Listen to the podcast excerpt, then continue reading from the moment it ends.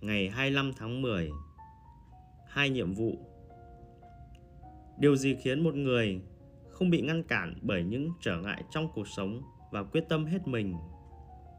Không phải nhờ giàu có hay chức vụ cao, mà thay vào đó, họ cần tìm thấy một thứ nhất định, một thứ ẩn trong cuộc sống hay là kiến thức về cách sống.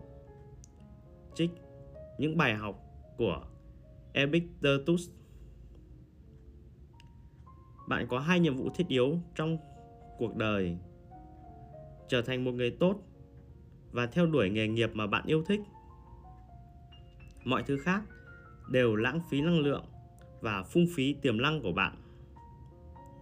Làm thế nào để làm điều đó? Đây là một câu hỏi khó, nhưng triết lý mà chúng ta học được từ các nhà khắc kỷ sẽ khiến câu trả lời đủ đơn giản đáp án là hãy nói không với những yếu tố gây nhiễu, các cảm xúc phá hoại, những áp lực bên ngoài. Hãy tự hỏi bản thân, có điều gì mà chỉ tôi mới có thể làm được?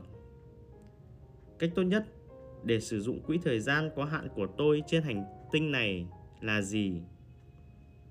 Hãy cố gắng làm điều đúng đắn khi cần đối xử với người khác theo cách mà bạn hy vọng cũng được đối xử.